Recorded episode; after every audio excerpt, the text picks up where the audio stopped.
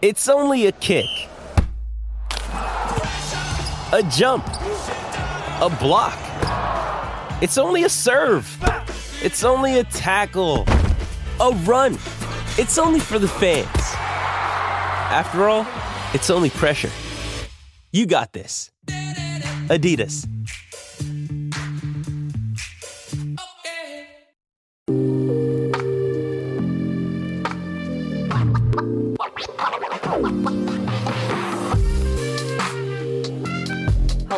Welcome to the Buckets and Tea NBA show. I'm your host, Cathryn Naiker. Thanks so much for tuning in to this week's episode. Today, joining me for trade deadline reactions is TSN's Wesley Cheng. How you doing, buddy?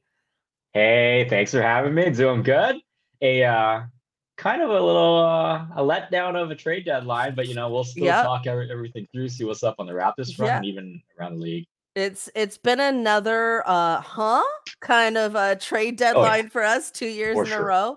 We're gonna get Mhm. into all of it. I was complimenting Wes on his background here. He's got like a perfectly Check. framed shelves with basketballs and merch and like all this fun stuff. He's also rocking the CCYAA. That's right. That's right. You Uh, gotta, gotta t-shirt rip a little here. higher. There we go. Yeah. The gotta the, flex with the, CCYA. the Gotta Bruce guys out. Collaboration there, which is super cool.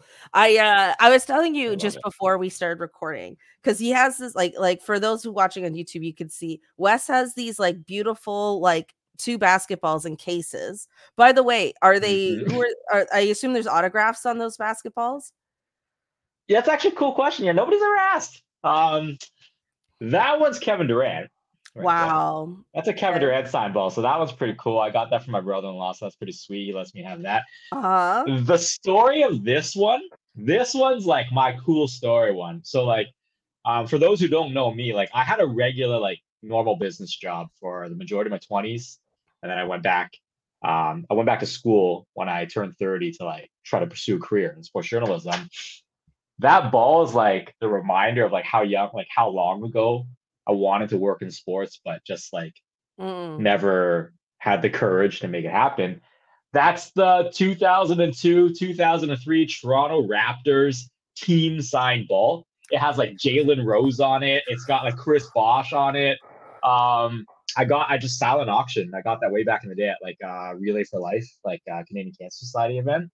But like it's that's like That's a really 20 year old ball. Well, right? now I feel like I, I, had got that like no, sorry, I didn't mean to cut you off. yeah, that's no no worries. I'm just saying that's the one. So you know, that one's a special one for sure.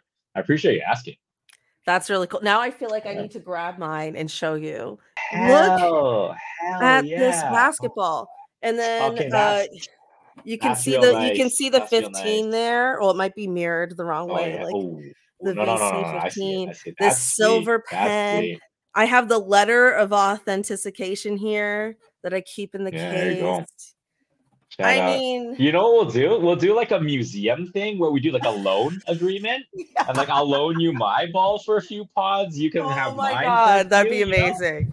That'd be amazing. I can't believe we just did that. All right. Well, like I just got excited when I saw them because I love that we that we both live like that. You know what I mean? I have a gut feeling that one also is like from that era where like V like Vince is probably on that ball too. He should he should be on that ball. Yeah, Yeah, because he was him- traded in uh 04. I think it's the one season him and Bosh overlap. Yeah, that that sounds right. Yeah, that's that's why I think the year I got that ball. Yeah. All right, let's get into all this trade deadline madness. We're going to start with the NBA first and then get into all the Raptors stuff. That's just how we're going to do things Sure. here today. Uh really quick before we start, I just want to give a shout out to everyone that went to the Raptors Republic live event that happened this last Tuesday at the Rivoli. It was really fun.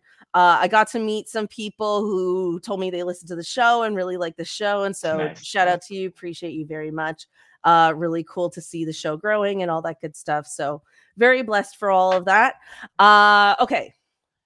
I thought it would be fun to do winners and losers of this Yeah, trade deadline, NBA speaking, and then we will start to you know, pick apart the question marks around the Raptors. But okay, let's start with Yeah, winners. Who do we think won this trade deadline? Uh I mean, easiest answer is New York. Yes. I think they're the one team that made the biggest splash. They had I mean, they had the most obvious asset in Evan Fournier with Mhm. his uh, contract the way it was set up. Now it's not like his contract is actually very similar to Bruce Brown's, where if somebody was willing to like make a trade, it's the same thing where they had a player a team option that they could use that next summer as well. But um, the Knicks obviously decided this was a spot where they wanted to go push their chips in. Um, they didn't have to pay too much to really Mhm. get these two guys, uh, Burks and Bogdanovich, to come back on their team. Like if you look at the depth chart of this team suddenly, the Knicks are like 10 deep. They're they got guys who can play like pretty much uh, full rotation and are very competent. So I I really like the trade for New York when they got OG. I already Yeah. thought that was like an amazing fit for them. Um, like you know, my my stuff I do at TSN is all gambling, right? So at that time, I was like telling people to slam the win total for New York. Just like bet on bet on New York to be good. They're gonna like they're in eighth right now. They're gonna climb. Just do it, do it, do it. So I was slamming that, and then I think now that they've pushed their chips in with this Fournier trade, I think part of it is just because there's like a lot of weakness at the top of the East.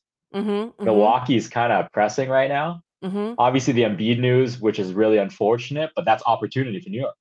Absolutely, So uh. I just think smart timing on their part. Uh, I think the pieces do fit. Um, just as long as Brunson, the OG, like Randle, these dudes can stay healthy enough to get to the playoffs. Yeah, they'll be very interesting. I think they're like Yeah. legitimately a possible Eastern Conference Finals team. OG, uh, I just saw before we started recording, had a surgery on his Yeah. elbow. And so he's going to Yeah. be out for three weeks, but he is Yeah. expected to be back. And they said that the surgery was pretty minor. So that's good news for them. I agree. I think New York is the easy winner of this trade deadline, obviously with the OG stuff prior, but even with the stuff they did today, I became a bit familiar with uh, with Alec Burks because of just being like NBA fantasy person. And Gotcha. Oh, and I okay. and this is my first fantasy year. So I had Cade Okay. Cunning. I do have Cade Cunningham on my team. And then when he was injured, Okay. I picked up Alec Burke for a bit. And he's like honestly, he is a solid backup Yeah. point guard. And I think like that kind of fulfills like what I feel they lost with Immanuel Quickley. Mhm. You know what I mean? I don't think he's going to be the same type of player, but I think like he can fill in some of those gaps, and I think that's huge for them. They've definitely improved on their depth. Uh, we're bearing the lead here with Boyan Bogdanovich, who I think you know immediately goes into their starting lineup, and maybe not. I think so. Yeah, yeah, that's it. You know what? Like, I- I'll, I'll, I'll like clap back at you right now as we talk about that. You know, Donte DiVincenzo's played really well, like Right. really well for New York right now. Like, if you look at some of the things he's doing for this team, he's bearing shots, he's playing defense, he's get gets the ball moving. Okay, so maybe Um, he maybe that spot's his. I, I still think Boyan, like you said, very likely could be snuck into the starting five for Donte. I think more or less it's just they have flexibility in like their closing lineup. Whether they're in a matchup where they need more size, then they'll get a guy like Boyan out there. Or if it's like a smaller small ball team, then they have Donte DiVincenzo out there who's got a little bit more speed. But um, I think that's the interchange interchangeable part of their depth. hmm I think at worst, Boyan's their sixth man, Right. and then he he kind of comes in and staggers a little bit with Jalen Brunson. I'm not saying Boyan's a point guard, but Donte is not a guy who's initiating the offense. Right. He's kind of the he's kind of like OG three and D, kind of take his open three pointers when Brunson and Randle kick it out to him. Boyan can kind of create a little bit more. So I think instead of just having him, Randle, and Brunson all sharing the court at the same time, where there's only one ball, three playmakers, they might want to run Boyan off the bench, Mm. give those guys a blow, and then have a secondary guy who can operate the offense a little bit more. Like Donte DiVincenzo, he can't really do that. Josh Hart, that's not his role. You don't want him doing that either. So Boyan to me is probably either a closing time five guy or the first guy they bring off the bench. That's Mhm. that's my gut. Mhm. And I, I think he, he fits that role well. I think it's very good for New York. Yeah, I agree. And I really feel like, you know, the Knicks start, we kind of hinted at this earlier, and we're going to talk about like how does this whole thing shape uh, the Eastern Western conferences. I really feel like the Knicks started off this season kind of like in that second tier Eastern Yeah, oh, Conference sure. team, and now they are now in that first tier. and so they are. I, I don't know. Weird. It, It- kind of feel, it doesn't feel like weird. ri- it doesn't feel right. You know what I mean? Like how are we talking about the Knicks potentially as the number two seed, right? No it chance. feels. but yeah, they're in the mix. feels deeply accidental Yeah. that the Knicks got here. Well, you know, shout out to them. Again, I'll give it to them. Like all these moves they made in the season, they're all good moves. Every single move they've made is good. Even some of the Yeah. smaller things, like getting Josh Hart last year. was a good move. yeah, So like they've made a little minor tweaks. I mean, and that's that's again bearing the lead. Like shout out to them for getting Jalen Brunson. Like you know what I mean? These are all moves they've made consecutively. But even then, like, we didn't know even then we didn't know Jalen Brunson would become who he's become, right? Well, So they made the pl- they made it. Yeah. So like to that to their credit, they're the ones who uh, kind of rolled the dice on it. So good for them. Like, you know, they've Mhm. had a lot. Everything's worked out for them. Um, but you know, we'll see. Uh, we'll see whether or not it all comes together in the playoffs. Um, they Mhm. still technically haven't proven it, but like to be honest, I like the makeup of their team. I like their physicality. I like the. I like, especially when you talk about playoff series. I like how gritty and difficult they are on the defensive end. I like the fact that they got a dog in Jalen Brunson, mhm. like a dude that's just gonna figure it out in the final two minutes. You know what I mean? So they, they got a nice little blend, and then obviously OG is like having an insane season uh, Mhm. uh, in New York right now. I, uh, I, you know, I'm a Canadian media member. Okay, I get so I get so agitated with how much love he suddenly gets because he's I in New York. know it's so Oh, my God, it's, like, it's not like he wasn't the same guy in Toronto, right? So that's just my little little pet peeve. Mhm. ESPN, I'm I'm looking right. no, your it's a legit No, grievance. How dare Like, you guys? Yeah, I like- get he's he looks great at MSG, but like, come on, guys, it's like he, he was equally good in Toronto. Yeah, I mean, like, I I actually like. look, no one at ESPN is going to see this. I feel, I feel like, I, uh, I, you know, I remember. Okay, when the Raptors were in the finals, Stephen A. spent more time talking about his passport, about him standing in Mm, line at mhm, customs, and how mhm. that was Oh, yes. incredibly annoying for him. Tough life. Oh yeah, tough life. Tough life, Stephen. A. Oh, oh yeah, like Oh, oh, you know. oh. I'm clutching my pearls at the thought of it. I mean, it's just like it was just so extra and so annoying. And I feel like ESPN has, you know, it is it is sports and entertainment. But honey, it is entertainment first because Mhm. the the the quote unquote It takes that they have to have to keep these debates interesting. Uh, to me, it's it's the view for men. That is what it is. It's um, the view for men. I I don't know who the like the like the on air talent equivalent is. Like my God, Kendrick Perkins.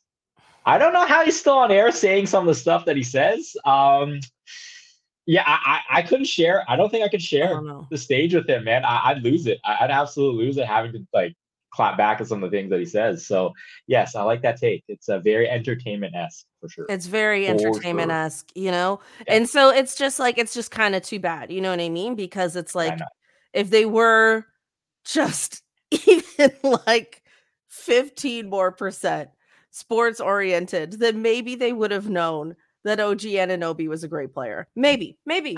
Yeah, but you know that's how that's how they do it, right? When it's a big market team, then they suddenly would just start, you know, gassing them up the way. Yeah, did. I mean, look, it's, I it's easy to gas OG, like given how they played. So like, shout out to him. He's Listen, earned it. yes, I just laughed about it a little bit. I could I could go on. If you're listening Yes, from ESPN, uh reach out. You know what I mean? reach out. Why not? I'm here. I'm, I'm here. here. Uh. You see it? There's my hat. I mean, listen, I could go on, but uh another Mhm. team we should talk about are the Pacers because they Mhm. traded Buddy Hield to the 76ers for uh Furkan Korkmaz. Did I Yeah. do that right? Marcus I believe Morris so. I'm not gonna. I'm not gonna be second that guy. I'm not gonna do pronunciation All right, today. well, yeah, apo- three uh, rounds. Yeah, and then the Shout Pacers are are waiving Korkmaz. So I mean, obviously, I don't know much about him, and apologies for that. but uh listen, the the Sixers have had quite a week, right? So like after I recorded last week, it came out that um that Embiid has a I'm sorry, he has a torn meniscus. This is another media Mhm. thing I'd like to get into for a second here. What the hell's a flap? I'm sorry, if Uh, something if well- something is flapping inside your knee, it is torn. Uh, I am not a medical expert. I cannot. neither neither am I. I'm a flap, I'm a human being with two knees. Okay. I'm a human being with two knees, and if something was flapping in there, it would be torn. I, I'm I'm with you. I think it's been very interesting language selection when it come when it came to releasing information on this. But um, I'm with you. It's interesting. Like it was interesting to see this move from the Sixers, um, because we can like our crew at TSN. We came into today saying how Philadelphia plays it at the deadline is a massive indicator of how they feel about Embiid's health. So if they so if they did nothing at all and they stood completely stand at least just stood pat, that tells you everything you need to know. Like Embiid's not coming back this year. If they like sold everything, then it's like, oh crap, like Embiid could actually even return in the middle of the season. I think this act this trade for them actually was kind of like down the road, somewhere in the middle. Like Mm. they didn't they didn't they didn't push all their chips in. I mean, they, they basically gave up nothing to get Buddy Hield. which is kind of And incredible. Buddy Hield, I know. So like great trade for the Sixers. They got a good piece for them, but they also didn't make the big splash that they could have made. Um, to me, like this is all all speculation, right? I think by making a move like that, it probably tells you Embiid is likely to come back, but they're not exactly 100% how healthy he'll be. Like this thing, this, like it could take a long yeah. time recover, right? My fear, and not that I'm a, a Sixers fan per se, but just somebody who likes the league, likes basketball, and wants to see great players do great things. My fear is that they're going to bring him back too early and Oh, for make it sure. worse. Oh, absolutely. This has like I'm so, like maybe maybe I'm just traumatized, but this has Kevin Durant torn Achilles written all Yeah, you don't over want it. to. Yeah, no, nobody, nobody wants to see. you know what I mean? Like like I just feel yeah, like oh, like a sure, torn meniscus is a pretty serious injury. It's not something that takes you Yeah. out for a whole year, but it's something that takes you out for several months. And I feel like if they try to bring him back, like they're saying like four weeks and stuff. Yeah. Again, so I mean, from- okay, not not a medical person, obviously, Yeah. but what like I, when has someone come back from a torn meniscus in four weeks? so I'm gonna I'm gonna go full fla- like a flex flap, on you. a flap of sorts. I'm gonna go I'm gonna go full flex on you and name drop Leo Rautins, who I was with all day, and he Please. he's had a procedure. Yeah, so he's had a procedure on his meniscus as well. You know, he's been around the game for like, he's he's literally like what like 800 times our age. Okay, I don't know how old this guy is. Okay, Wow. Leo, yeah, but Leo. Rautins, his comment he was making was, um, there are, there are like degrees to the tears on that part of. It's kind of like cartilage, is what he Right. was explaining it to me as. So he, what he was saying was, uh, it really depends on where the tear happened, and uh, he, he's trying to explain it to me. I didn't really fully understand, to be perfectly honest. But the takeaway was that it, it's not all meniscus tears are the same. Are the same. so Okay. yeah, that he's saying how there's know. there's like there's this very he was explaining to me how there's like very different ways that you could have damaged your the, the, the cartilage around that part of your your knee. And so he's saying no one's obviously releasing any information about what's exactly happening to Embiid, but what um, Leo was saying is there is room for this to be four to six week recovery window.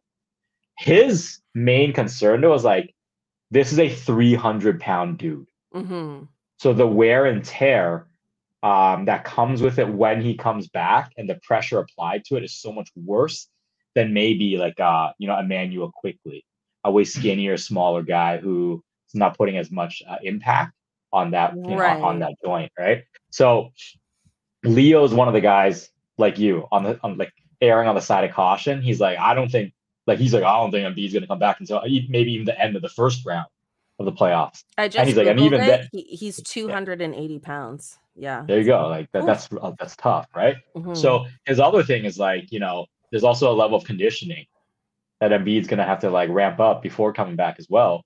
So like his take is that definitely shouldn't rush him unless it's absolutely the most minor of meniscus tears where it's like not uh, as damaging. He's he's with you. He's like, why rush this guy back? Like there's no need to do so. And Mhm. I, I I, I think the same thing. So I mean, again, going back to this Buddy Hield trade, uh, they didn't give up much, so it is a good move. I think it's a shrewd move, but they also didn't push all the big chips in. So I do think that tells you like they're not fully confident that he'll be 100% for this playoff round. Right. And that's all again speculation, you know, because uh, ESPN, everybody's watching us, right? So aggregators, don't listen to this. Right? We're not saying back, right? Yeah, maybe. So maybe he does come back, but I don't think the front office was confident enough that they're pushing all the chips. Yeah, I um I completely agree. I think that's that's a solid observation there. And like, yeah, I mean, it just sucks because it's like he was playing so well Embiid, and it was just like, No. oh, I mean, we were talking about him, oh, like he might miss the MVP and blah blah blah, and then it's like, oh, well, now he's definitely missing it. Know. But yeah, Yeah. it's tough. Yeah, tough spot for them. Um, can't blame it on Nick Nurse though. He did not run and beat it. he did not run him into the ground. It wasn't Nick Nurse. Your fave. Your fave. Don't think I don't. I don't remember. uh yeah anyone who's new to the to the podcast uh the hottie highlight of the week used to be the nick nurse hottie highlight of the week it was just him uh which is fine uh i now that i've like gotten into this more and more like every like well i shouldn't say every uh many people who have worked closer to him that knew that now knows me is just like why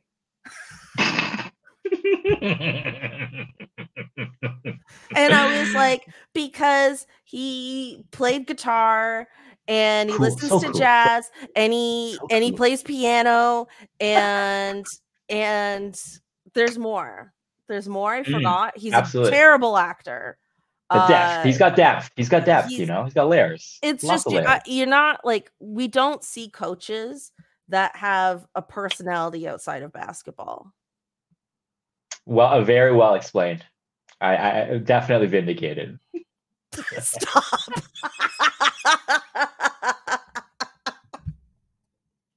That's Sold. fine. I deserve to be roasted. I deserve to be roasted. I like like somebody like like somebody who like literally has met Nick Nurse, and that's all I can say to like not you know was literally he came up to me and was like, "You could do better."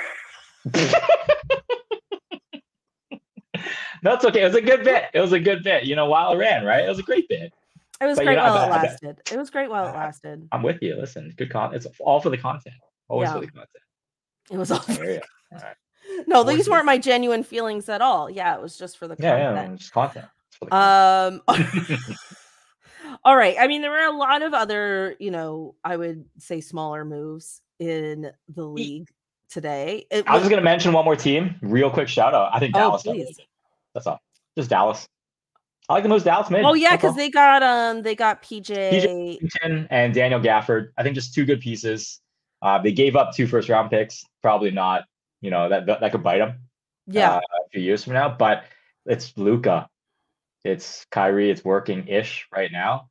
Just might as well take as best of a shot. they, you they gave away a first round pick too, 2027 first round pick. Yeah, Interesting. for each for each trade. They they gave away a first round pick, so it's like it's kind of expensive. But I think both those pieces do fit well. Yeah, with Kyrie and Luka. So um, yeah, they're probably the only other team I'd say really made a good splash. Otherwise, it's just it was really quiet. Like barely anything else of of note really happened at this deadline. So those are two teams, including uh, Philly, the Pacers deal. Yeah. and the. Raptors, which again we are we are teasing. Yeah, let's get into it. half. Yeah, I want. Yeah, I want to hear. I want to hear your thoughts. Obviously, I've been. You want to like, jump into the names off- Raptors homer moment right now? I mean, I was going to ask you you, the lose. I was going to ask you who the losers of the trade deadline were. Well, yeah, that's right. Sorry. I mean, I'm always trying to be positive. Like I, I talk shit. Let's do it. Um, who losers of the? Yeah, losers. I've already um, disparaged E ESPN and the rest of my career. You know, like I'm just you know losers i would say um i mean let me just run through this list again one more time i mean I all feel the like the- like, Go ahead. you go for it yeah lead the way no please lead the way I, I feel like you know nobody lost this trade deadline in terms of like who made a move, but maybe people Mhm. who weren't able to get a move done and were hoping. yeah no no get a move. exactly Yeah. i was gonna run through like the people who sold way too cheap but i'm with you there's a lot of teams that were inactive at the deadline that probably should have been more active th- like all those teams are the ones I think are like the losing teams. So like to me, like can you imagine you were a Chicago Bulls fan Mm. and how And they don't make a move. how crap it must feel to have to follow this team constantly just like living in the play-in tournament like you know like we were making a joke in the office today like you know at the beginning of every season adam silver in preparation for the play-in tournament can literally just have DeMar DeRozan on the poster like eight months ahead of time because you just know Chicago Bulls. That's exactly where gonna they're gonna be every season. They don't do anything. They're just in the play-in tournament in the middle of mediocrity. If I was a Bulls fan, I would be so infuriated that they didn't try to do anything, anything to make move. Now, to their credit, bad luck. Zach LaVine, season ender. Because that, that that sucks. I think there was kind of a market for LaVine to get moved, but there's a lot of noise about Alex Caruso. hmm Nothing happened there. Yeah, Lot of no- a everybody of- spent like a whole week talking about how great Alex Caruso's contract is. I think every team would want a guy like Caruso. DeMar obviously is constantly thrown out there. The fact that they did nothing, I think that's a loss. Like I think they are a trade deadline loser. Um, but you know, as we get into this more and more, and more this will all relate to like what's going on for Toronto as well. But Mhm. um, I think it really was not a seller's market this year. The main thing that we had at the, on the TSN side, we're just saying how all the teams that are in contention, they didn't really have much to give up in order to match and make a lot of these deals work. Yeah. So all the contending teams really couldn't do anything anyways. So it was like a really tough market if you were a team that was trying to sell and to rebuild. Um, so kind of co- it correlates back to Toronto. Like it was not a great year to be having to do the rebuild. So um, Chicago's like one of these inactive teams that probably could have did more. I bet you Brooklyn probably would have wanted to do even more than they did, but you know that's just how it goes sometimes. Um, Mhm. I mean, Detroit to me is the big loser. Like, I don't know what the heck they're doing. I have I don't- no idea what they're up to. I, I, I say this like with some sadness. I'm not sure how Detroit is still a franchise. yeah, that's like I don't know what's going on with all these moves, and they're not getting much. Like, they're getting pretty weak draft assets back. So, um, it's gonna be a tough run. I feel you know, Cade can Cade Cunningham on your fantasy team. You know, he's about to go off. You know, it's uh, it's Cade season Cade's now. great, right? So- actually. you know what? Like, I know people Yeah. like kind of crap on Cade. He does get a lot of turnovers, but he's also playing on the worst team in NBA history. Yeah. So it's like you're gonna have yeah, turnovers. He's gonna go off for you. He gets Watch like out- 20 watch he gets 20 points and five assists and five rebounds. Like he's he's a good like as a floor, as a floor, he's gonna be he's gonna be going off these next few weeks. So you're in good shape. Thank you. But yeah, I mean, Golden State probably wanted to do something too. They didn't do anything. That was weird. I thought for sure they're gonna do something. Okay, yeah. So Golden State and the Hawks didn't do anything. The Everybody Hawks thought a little tough. everyone thought Dejounte Murray was gonna get traded and it didn't happen. The Hawks have Yeah, won like yeah, four games in a row. And I think they maybe talked themselves into the idea that they have something. And the Warriors have not won four games in a row, but they have started to find themselves a little bit. You know what I mean? Like they figured out this whole thing with Andrew Wi- Wiggins and Kuminga. And I think they convinced themselves that they don't need to make a move. I think there That's are question personal marks theory. about how. I think there are question marks about how legitimate of a market there was for Dejounte. I think Yeah. that was that's like a, that's like a legitimate thing. Um, la- I mean, mainly you only heard Lakers. Yeah. beyond the Lakers, you didn't really hear too much. There was one tweet from Chris Haynes about New Orleans, and that's it. So I I there. I'm kind of surprised that the Lakers didn't make a move. I have a personal theory. This is just a personal theory that LeBron James hates D'Angelo Russell. I think he oh, looks. Oh, yeah, I would. He That's can't- far off. I okay, thank you, thank you, thank you, thank you. I, I think he can't stand D'Angelo Russell, Oh no, he's not a winner, man. He this but guy, this guy's he's like he's looking cool he is about winning games. Yeah, not a good piece at all. Yeah, so I, I thought, I mean, I, they probably just couldn't get rid of him. So that's just how it goes. Thousand percent. But like, like going back to the Warriors again, like they did have pieces that could have been ma- like made useful in trades for other teams. Um, Uh, yeah, I'm surprised. Yeah, I'm surprised they didn't. you know? I'm surprised they didn't move off from Wiggins, but I think Wiggins played himself into being untradeable.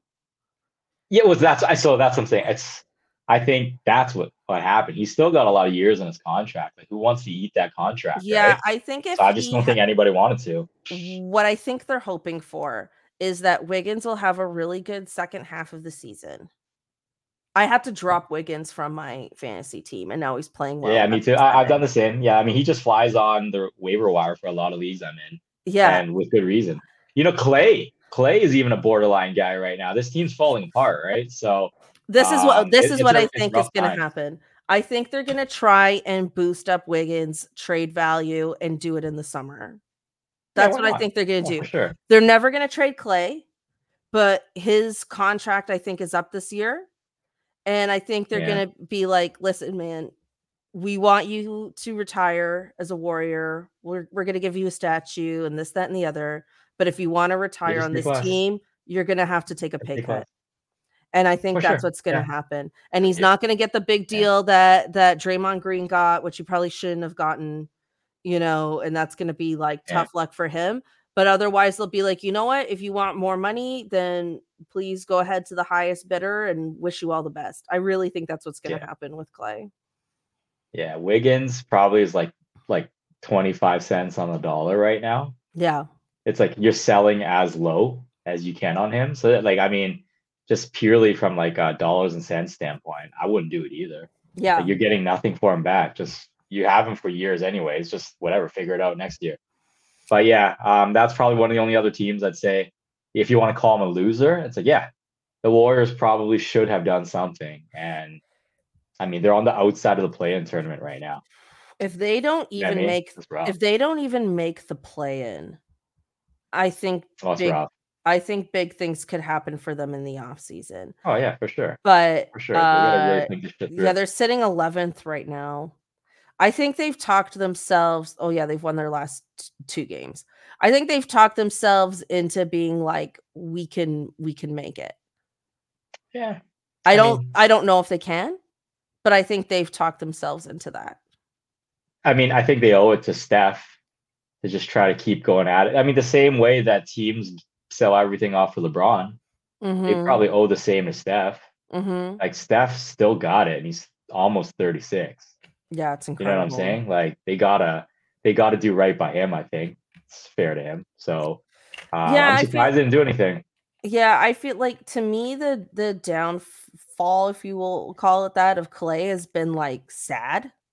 Oh yeah, I know. You know what I, I mean? mean, Like it's not it's yeah, not one of those from injuries is players where you're like, for me at least, I'm not like, oh, oh, he's washed, blah blah blah. I called him my NBA husband on this podcast a couple months ago because I do love Clay. If I could marry one player in the NBA, I it might be Clay. Clay's uh Clay, Clay seems like a catch for sure. He's Very he- probably probably very very easy to live with. I bet. this is this know? is what I'm going with. He has his boat, he has his dog. You know, he seems very fun, very laid back. Not that that's all I look for in a man, but I'm just saying, you know what I mean? Like Mm-hmm. Uh, just Does he play there- guitar though? he I don't think he plays guitar, but you know what? That phase is done. That we've done that. We've done guitar Just guy. asking. Just asking. Just, We've I just done, we've done you had the guitar guy. Didn't know if you had the intel or not. Now now we're going sailing. Now I'm doing boat guy. and we'll see. with Rocco. With, With Rocco. Rocco. Shout out. With Rocco. Anyway. Hey, Uh, all right, it is time for our Raptors Yeah, let's talk about moment. And I phrased uh, this question to you in our docket today as a WTF question mark question mark question mark question mark question mark question mark question mark question mark. So, um, all right, let's break down some of the Raptors moves real quick here. Uh, shout out to everyone who listens to this podcast because you obviously already know what these moves are. Of course. course. So, okay, so two moves. One, uh, we traded away Dennis Schroeder and Thaddeus Young to receive Spencer Dinwiddie, who we then immediately waived. Uh, we Mhm. also got Kelly Olynyk. Oh my God, why are the Raptors mentioned seven times in this article? Sorry, sorry, sorry, sorry, sorry. Thank you. Got it. Okay, so we received Kelly Olynyk and is it Ochi Yeah. Abaji? It's Ochai Abaje. The, the G is silent. Ochai I have to figure Abaje. that. Yeah, like chai tea. Ochai Abaje. Thank you. I had to learn that today for TV. Yes, well, that's a flex. There I you kept go. I kept I kept saying the G and they're like, Wes, the G is silent. The G is silent. And I just- Ochai I up like Abaji. two, three times. Abaji or Abaje? Yeah. Abaji. Abaji. Abaji. Ochai Abaji. Uh, and we received them from the Jazz. They're getting Otto Porter Jr., uh, Kira Lewis Jr., and a 2024 first round pick, which will be the It's either the Clippers or Thunder one, like the one that's going to be right at the end of the draft. There you go. Yeah. Um. All right, let's talk about this Kelly Olynyk thing first, right? Because uh, Yeah, Kelly Olynyk, sure he's Canadian. Hot take: Mhm. don't care if they're Canadian or not. Uh, we Yeah, don't. I I love the yeah, Canadian team when we're rooting for the national team, but in terms of the Raptors, like it. I, I, all it- good. Yeah, it doesn't really you. do anything for me. Um, Mhm. he is in his 30s for sure. I don't know his 32, exact 32. He had surgery on his foot last year, pretty much didn't play the whole season last year. He's a decent backup center. Right? Um yeah, he's an improvement on Thad Young. he's an yeah. improvement on Thad Young. He doesn't fit the timeline in any way. Exactly. Um Yeah. when I saw this this morning, I thought we would be trading him again before the end Ah, of the day. I know. I, I hear you. No, no, I'm with you. I know what you mean. So like tech, yeah exactly. let's how do you make sense of this this move here this this trade is for Agbaji. It's not for Kelly O.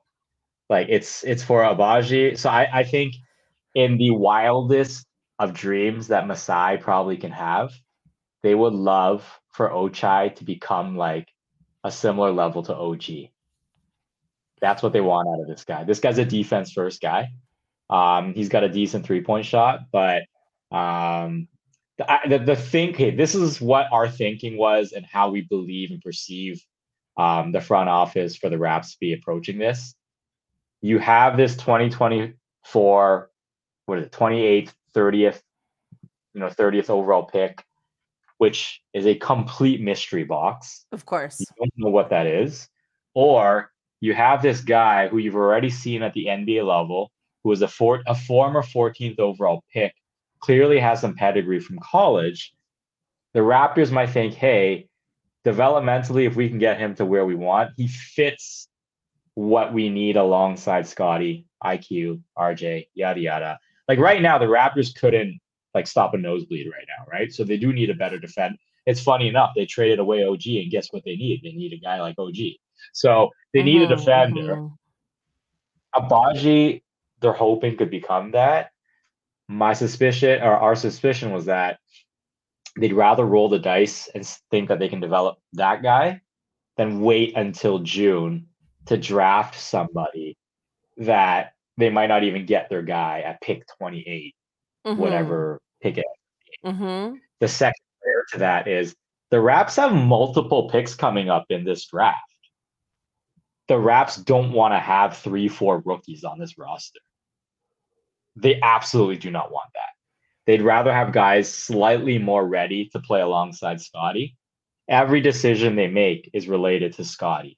What is best to set up this team to be built around the superstar, right? So Kelly O is actually not a bad like backup center. It's just kind of like the we. It's like the same thing that the Raptors have done, which I know frustrates everybody in like Raps Twitter. Like you have a Thad Young move, you have this Jakob Poeltl move. It's it's the same rinse, recycle, repeat. So I get that part. This is more about Agbaji and them thinking him as an asset is better than whatever they could get with that 28th, 30th overall pick. Mhm, mhm. Uh, so I think that's just the calculation that they made. Um, and then if it doesn't work out, you know, what they give up the 28th overall pick, like off the top of your head, how many 28th overall picks can you name that like do stuff in the NBA? It's probably Mhm. very, very, very right? Mhm. So um, that's where it comes. That's what it comes down to. They just don't need all these draft picks in this season. Everybody like everybody always like gushes over rookies. Like you don't even know who the person like you have like I don't know if that's Brady just like the gambler. Yeah, I don't know if that's like just the gambler and every single person just like wishing for the best, but not like being confronted with honest reality.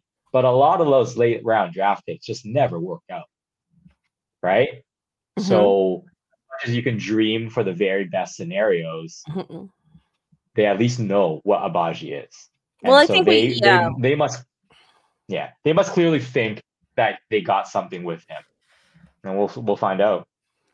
Yeah, I mean, I I think you made a lot of great points. Like when it does make sense to not necessarily want to pair Scottie with a bunch of rookies at this stage. Um, it makes sense to look for guys who you've kind of seen them play in the NBA and they have some upside. And you know, I think we're just so used to hearing the success stories of these guys that get, you know, you find them, you know, 20 something spot in the draft, right? Like like a Pascal Siakam and like Fred, who was not drafted and stuff like that. Um, but we, but so many of these guys don't end up being like long term in the league, or they're just fighting to be, you know, on a bench somewhere. You know, which you know, poor Yeah, Malachi Flynn. You know, it didn't. It already didn't work out for him in New York. He's traded. He's part of the Pistons deal, and you know, well, I don't have to say anything more about the Pistons, but Yeah.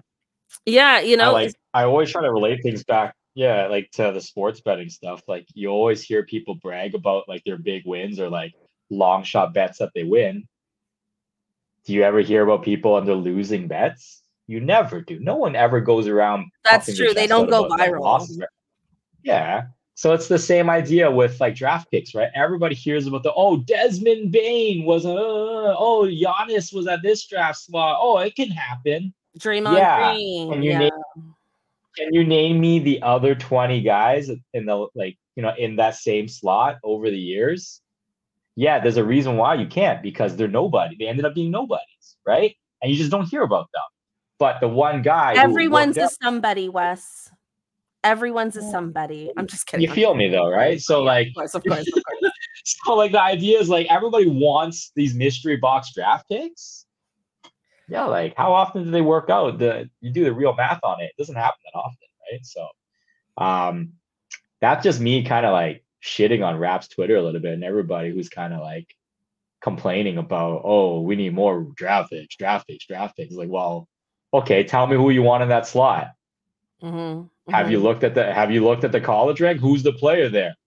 Who is somebody that you think is a top 20 player but might fall to 28?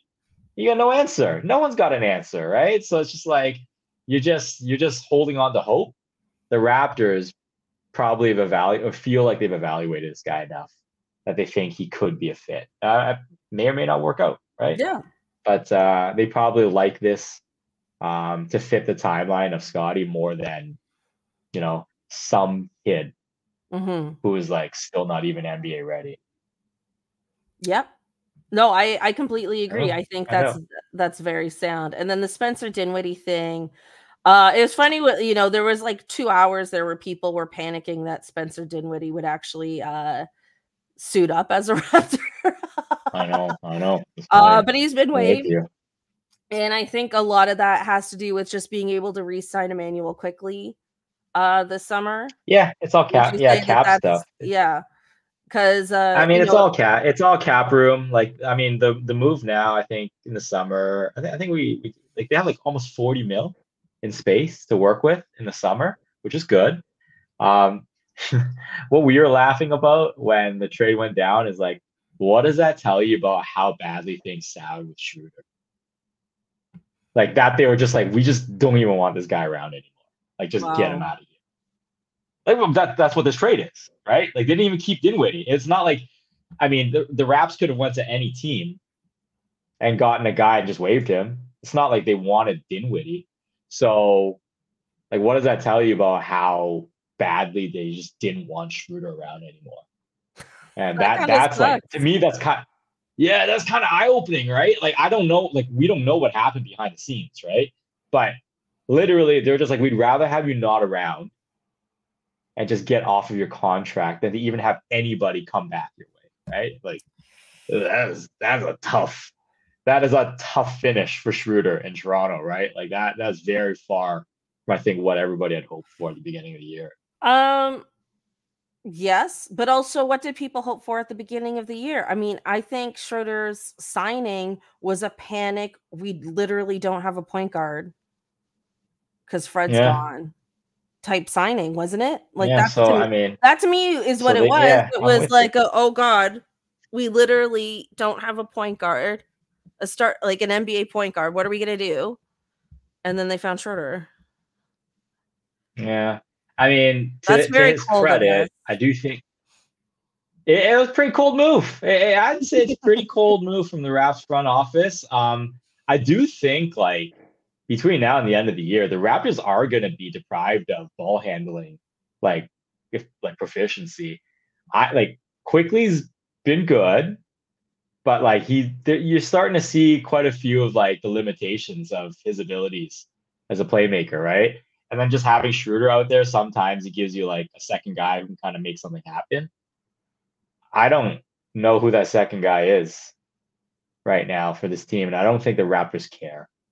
I think No. that, and that, that's kind of like telling. That's kind of telling about how the rest of the season is going to finish for them. I think. I think the Raps are just going to really care about just getting their core guys as many reps as possible, and whether they win or lose, I don't think they have any concern about. They that. have no concern. I, I agree. And then I think Yeah, yeah, they have no concern about that. This is just about developing players at this point to be better for next year or the year after.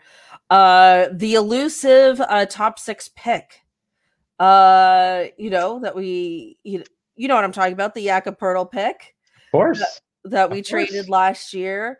Um it gets it gets punted if we like can you explain this to me cuz I keep hearing Yeah, I'll do my best. explanations of this. So if we so it's top 6 protected but that doesn't necessarily mean it is in fact for this year. If we are in the top 6 it gets punted to another year, is that correct?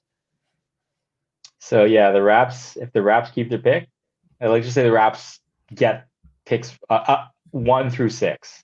Yeah. Then it just moves to next year, and then it's the same exact scenario. But then let's just say the Raps end up in the playoffs, and then they have a 17th overall pick. Then it gets conveyed to San Antonio, and that's good. Right. But it's like the Raps. The Raps just don't want to give like seven through 12. They'd rather give San Antonio the 24th overall pick a year from now if the Raps suddenly are an amazing team, right? The logic is that the Raps are right there where it could be 7, 8, 9, 10. And that then they just lose that pick and it goes to San Antonio. Um, the main thing, the main thing that we've been really trying to preach on the broadcast is telling people even if the Raps sink to sixth or fifth, it's not guaranteed. It's just the probability of them landing in the top six is higher than it would be the further they finish in the standings. So, like I, I'm, I'm sure you're familiar with how the lottery works, but um, basically it's the first four picks that they draft the lottery balls for, and then after that, it's just standings five through fourteen, and then that's how they determine uh, the rest of the order any team, technically six through 14, could jump into the top four if the lottery balls just go their way.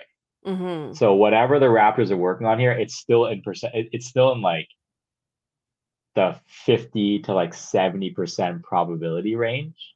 It's not like oh the Raptors are bottom six, lock it in. It's not locked in. So um, even if the Raps lose games, they're not going to get below some of these like really really bottom feeding teams in the NBA. They're just like some of these teams are so far below. Raptors just even if they tried, they probably couldn't finish below them. So Yeah, there's just so many Ra- bad teams like the Pistons, the Yeah. Spurs, the Hornets, the Wizards. Like, there's no way the Raptors going to f- finish below them. Pro- Probably in the absolute absolute worst of scenarios, the Raptors probably finish fifth worst. Even at fifth worst, they're not guaranteed a top six pick. It's like 70% chance, which is decent, but it's not 100. That's all I'm Mhm. trying, trying to say. So, like anything can happen in this lottery. It's called a lottery for a reason. So, the Raptors probably want to finish like low enough where they have a reasonable shot, but there's no like added incentive for them to just like shut it all down mhm. they're definitely they should definitely treat these remaining 30 games like developmental opportunities for all the young core guys and just like literally run them out there as long as possible, get them as many reps. Like, don't do what Charlotte's doing right now with all these like fake injuries and not playing people. Like Raptors definitely shouldn't be doing that. Yeah, I mean, literally, like I know we played the Charlotte Hornets earlier this week. I refuse to watch that team. I just refuse to watch. Oh, it was such, such an ugly, oh, watch, such an ugly I game. refuse right? to watch yeah. that. I, I was like, no, I'm sorry. There's just, I no, I can't do it. Love the Raptors. Cannot watch that game. Um. All right, let's let's start to wrap things up here, Wes. Let's finally do our Raptors hottie highlight of the week, and it goes to uh-huh. Scottie Barnes for making okay. the All Star team. Come of on, course. we got to give it to Scottie for that. Have to, have to, it, have to. It, I, it, it almost, it almost went to Darko again because he got mad at the team for their lack of defense, and I have decided I mm-hmm. really, I really love angry Darko because I think. Yeah, that, I mean that was that was an all time pantheon moment uh, for sure. Yeah, that's like, gonna be replayed on top tens forever.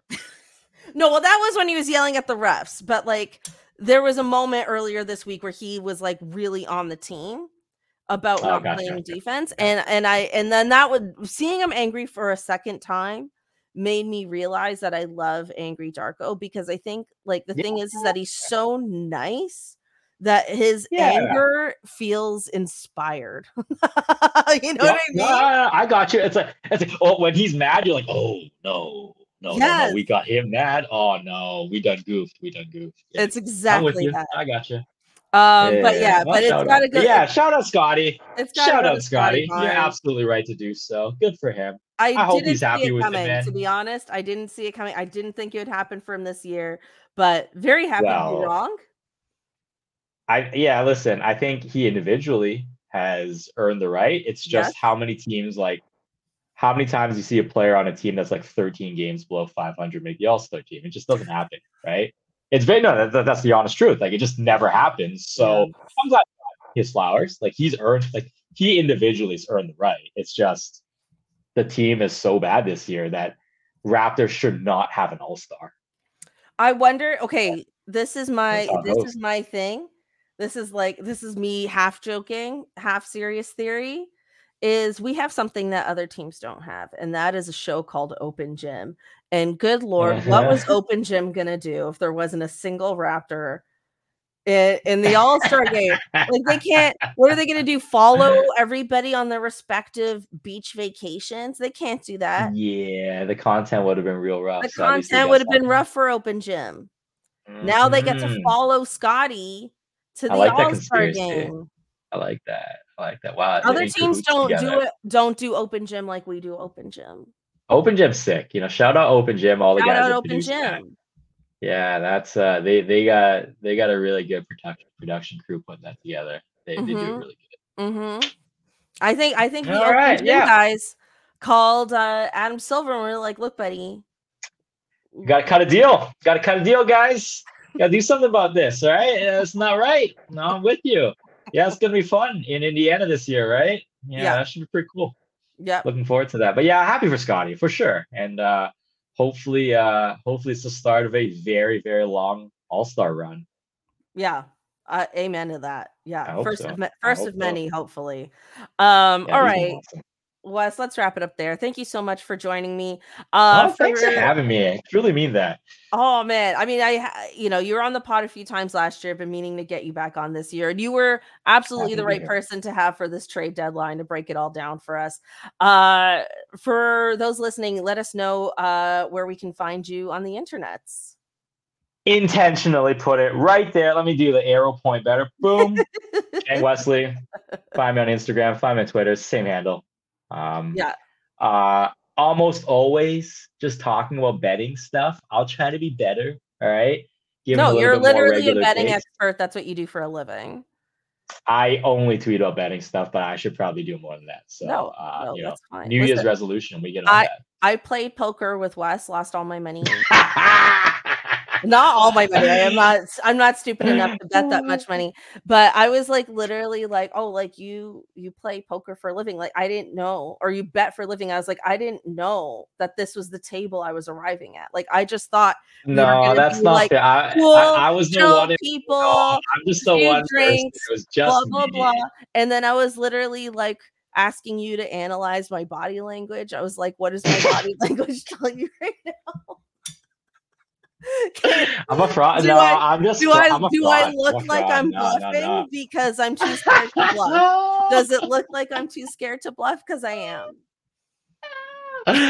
well, um, if it makes you feel any better, um, Ennis, who does host those games, shout out Ennis Esmer. Um, yeah, he he's gotten pretty angry at me a few times of late where I've gotten him good. Like you know, you know how poker goes sometimes. Yeah. I uh I did him dirty one time recently, like where I had pocket aces, but he beat like he had me. He had a flush. I should not have beat him. And then on the river, I backdoored his ass. I Oh, backdoored you his ass and I third beat ace? him. Uh, no, I got I got another um, spade to complete uh, an ace high flush, whereas he already had a Oh. flush Oh, he already wow. had it on the turn. Yeah, he- he's, he's not happy. He's not happy. So That Ennis, you watch this episode today. I'm sorry, man. didn't mean, didn't mean to bust you up like that. Just how the cards came, man. I uh, That's one time. so it was only one time, all right. But yeah, I, That uh, happened to me it. once, and and Alex Wong filmed me having like a whole breakdown. Oh, I remember that. It was hilarious. It was great. It's good memory. oh God! All right. Well, thank you, Wes. Uh, thanks everyone for for listening and watching on YouTube. I appreciate it so much, and uh, we'll catch you next time. Bye.